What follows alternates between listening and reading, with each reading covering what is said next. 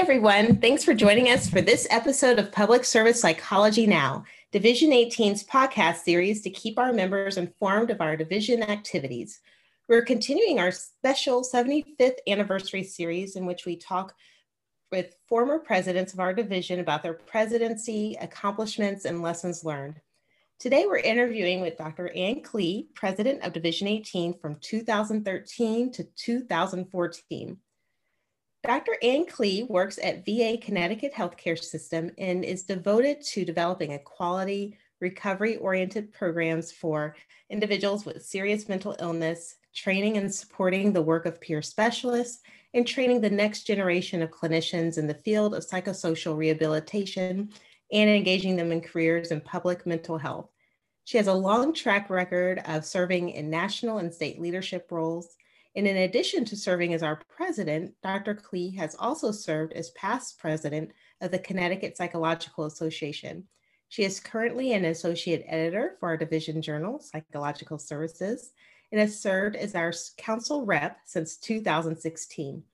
And congratulations are in order because she was just awarded the 2021 Harold M. Hildreth Distinguished Public Service Award. So congratulations and thank you for being with us today, Dr. Klee. Thank you so much for having me. Yeah. Uh, so tell us more about what you've been up to since you were president of our division. Well, since Tiffany, um, what Tiffany already mentioned was that um, since I was president, I um, the timing worked out, and I ran for election for the council rep um, shortly after I was president, and I've been in that role um, since 2016, um, which has been has given me such an much more incredible insight into APA. But also, I've also been involved in my state association, um, as as you mentioned, and um, and that actually was connected to um, that happened because of Division 18. Um, at one point, we used to go to the Practice Leadership Conference, and you would then go sit with your state association. And I went and found my state group, Connecticut. And interestingly enough, the first thing they said to me is, Are you a member? And I said, Yes, yes, I'm a member of my state association, but I hadn't been very involved. I had just been a dues paying member for many years. And through that, those conversations, and I started building relationships with this CPA team, they invited me to be their federal advocacy coordinator. Um, and so I started getting involved on that level, the federal advocacy stuff, which I had been doing related work with Division 18, but this is a much more focused um, work. And, and um, through that, I then became president of um, the State Association in 2017. Um, and I just wrapped up in, um, at the end of 2020. Um, and that was an incredible experience in, in, in many ways, especially because in my last year, COVID 19 um, I had to deal with as a, a state association president um, during, you know, when the outbreaks, um, the epidemic started. So um, a very interesting year, to say the least. Glad to be immediate past president right now.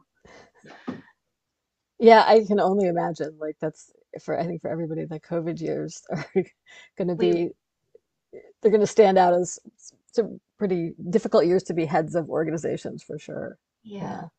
We were getting we were working around the clock to get information out to clarify things on the state level. And um, and just to put you know to be there for the community. So it's a very um, a long a long year. Yeah. Long couple of years. Yes. Well so what were some of the major issues that were going on in division 18 in apa or in the country or in the world that impacted public service psychology during your term? Yeah you know where our, our division you know has its connection to you know as to public to public mental health. And you know there was so much going on on violence. Um, it was right around the time of sandy hook um, we were talking about um, gun violence. We were talking about the opioid epidemic, which we're still talking about. And, you know, these topics don't seem to leave us. Um, we were talking about um, mandatory outpatient treatment.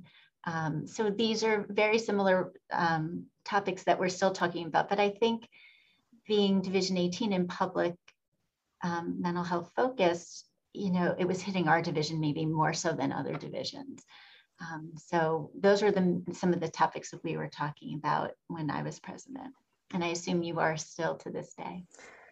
Definitely, yeah, some of those for sure. Um, I know the opioid crisis is something that's really been coming up a lot lately. So, um, and I think, I think you're right. There's something about public mental health where a lot of those issues just kind of keep kind of coming up and becoming more important, and then um, kind of going away and then coming back again. So, yeah, definitely. What were some of the accomplishments that you were most proud of during your year? Um, so during um, my era, I like to call it, um, we were working, we had started these um, Division 18 conferences. Um, and we had um, we had two in Boston, two in Hartford, and one in San Francisco.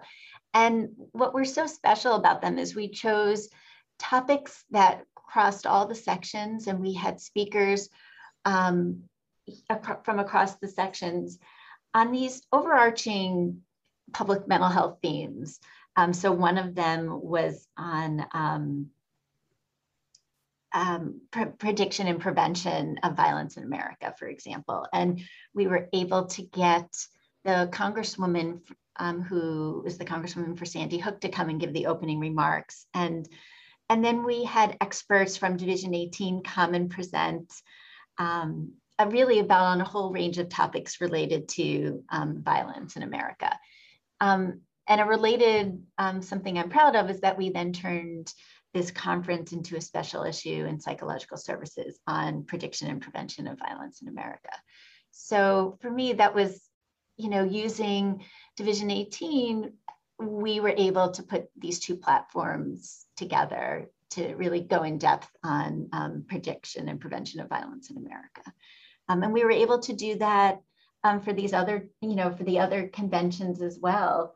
Um, we did one in the one in San Francisco was providing care for diverse populations. And again, we had an incredible roster of, um, of um, presenters and world-class presenters, really, when you hear some of the speakers who came to these conferences. Um, you know, I we had Arthur Evans come to one of them. We had Barbara Van Dahlen, um, just amazing people come. So it was really very exciting for us.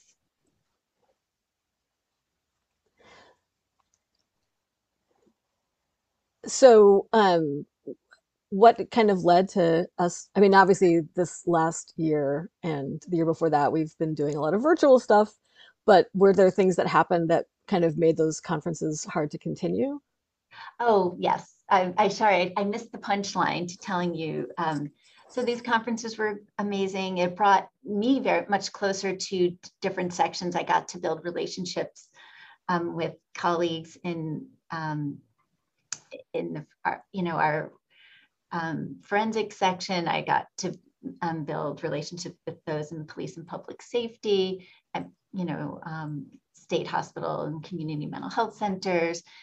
What ended up happening was we would get very few people to attend. And so um, while we were putting on these world class um, conferences with these world class speakers, maybe they weren't world class conferences, but that we had world class speakers, um, we weren't getting the attendance. And, you know, eventually we started to say to ourselves, and, and they were cheap, by the way. One conference we we charged eighteen dollars basically for lunch, um, but you'd get CE. I mean, we rolled out the red carpet. We really like in true Division eighteen nature. We wanted to make um, this education accessible to everybody, um, but we couldn't fill the room. And at a certain point, we were we we said we have to rethink what we're doing. So we gave it five attempts. Yeah, well, hopefully, maybe now in the kind of post-virtual world, there might be some um, some ways in which we can revisit that as a division and see if there's ways we can make it more. Because I do know that travel is difficult, um, and and virtual isn't easy either. But um, maybe there's maybe there's some new directions there. Yeah, and we we were limited to what we could afford and we didn't have breakouts. So um, just having a good speaker probably isn't enough, but um, uh, happy to rethink this at, at any time. well, that sounds like a pretty great accomplishment, actually. I think it sounds really, um, that yeah. sounds really wonderful. It was. And, you know, it was, but it was a, a, group effort. We had so many people chiming in to work on these conferences.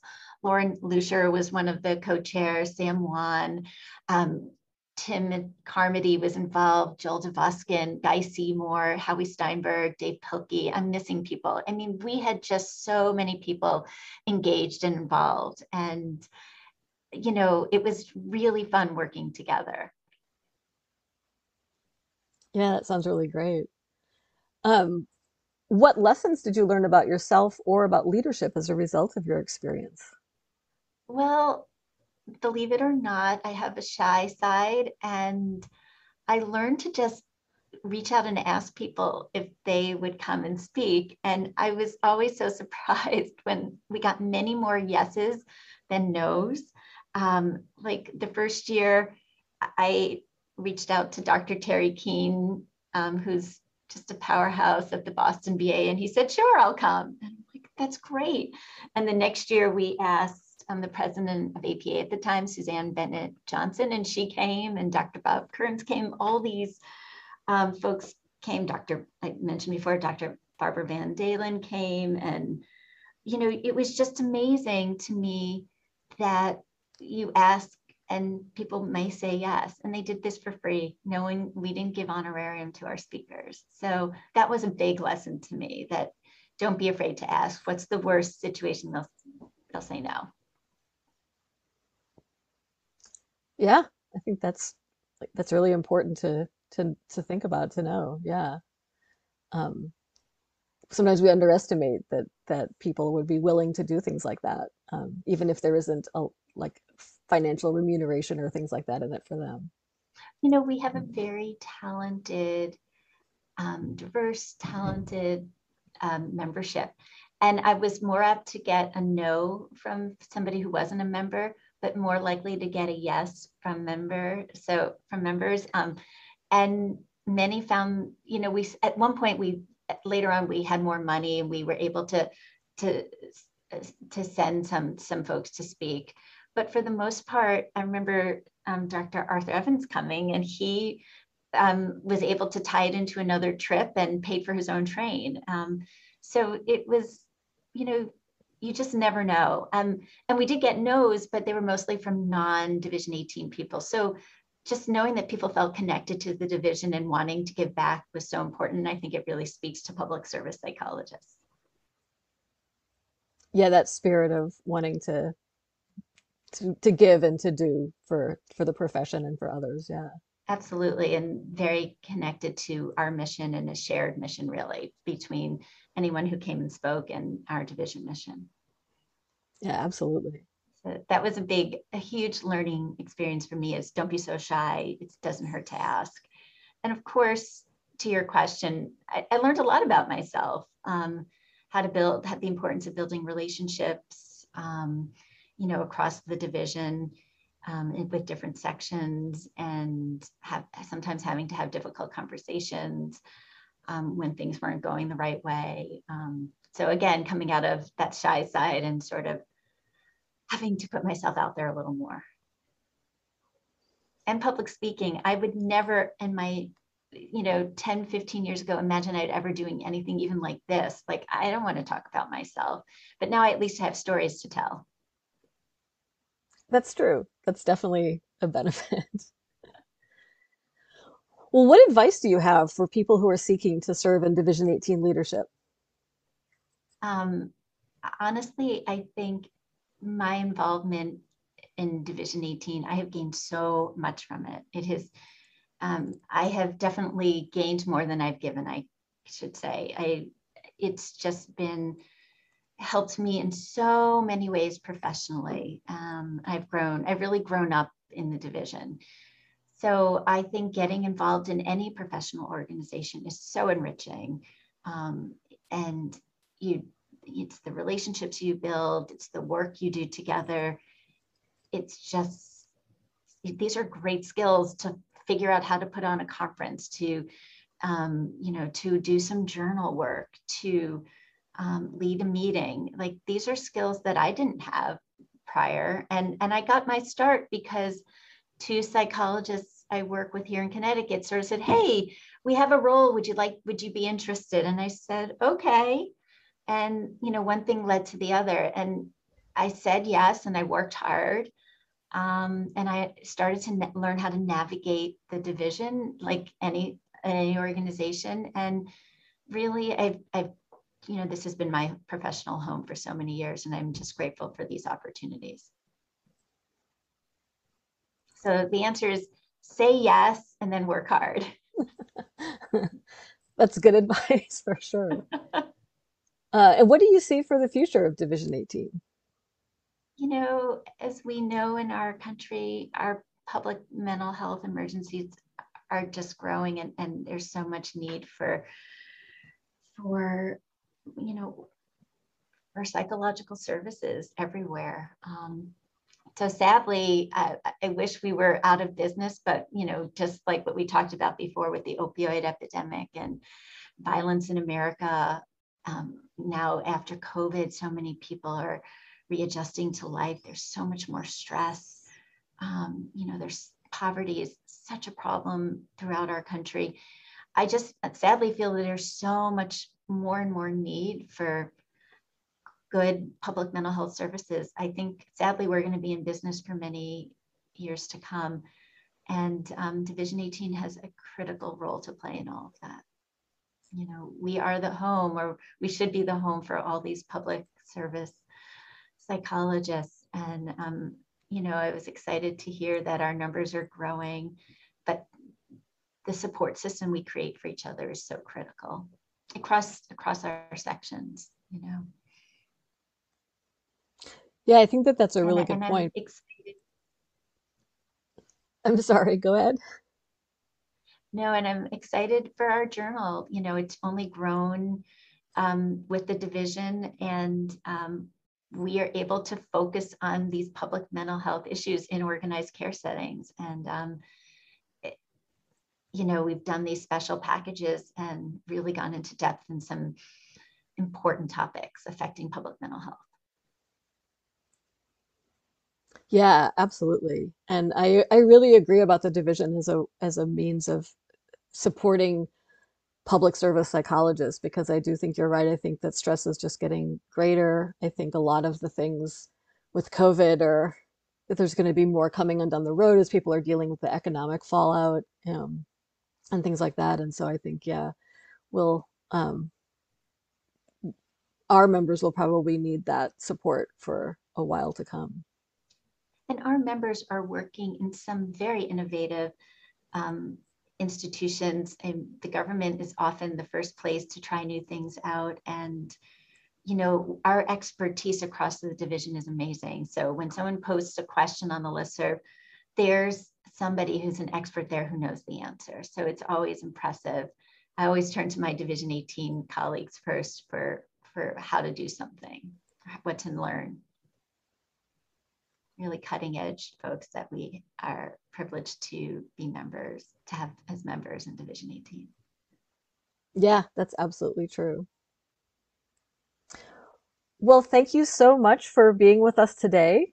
Um, and um, thank you for sharing your uh, insights and your information about um, leadership of Division 18. And we hope that that inspires folks to, to take a role. Um, and thank you for those listening for being with us today. And remember to subscribe to us so that you get updates for when we post a new episode. And stay safe, and we'll talk to you soon. Bye bye. Thanks for having me.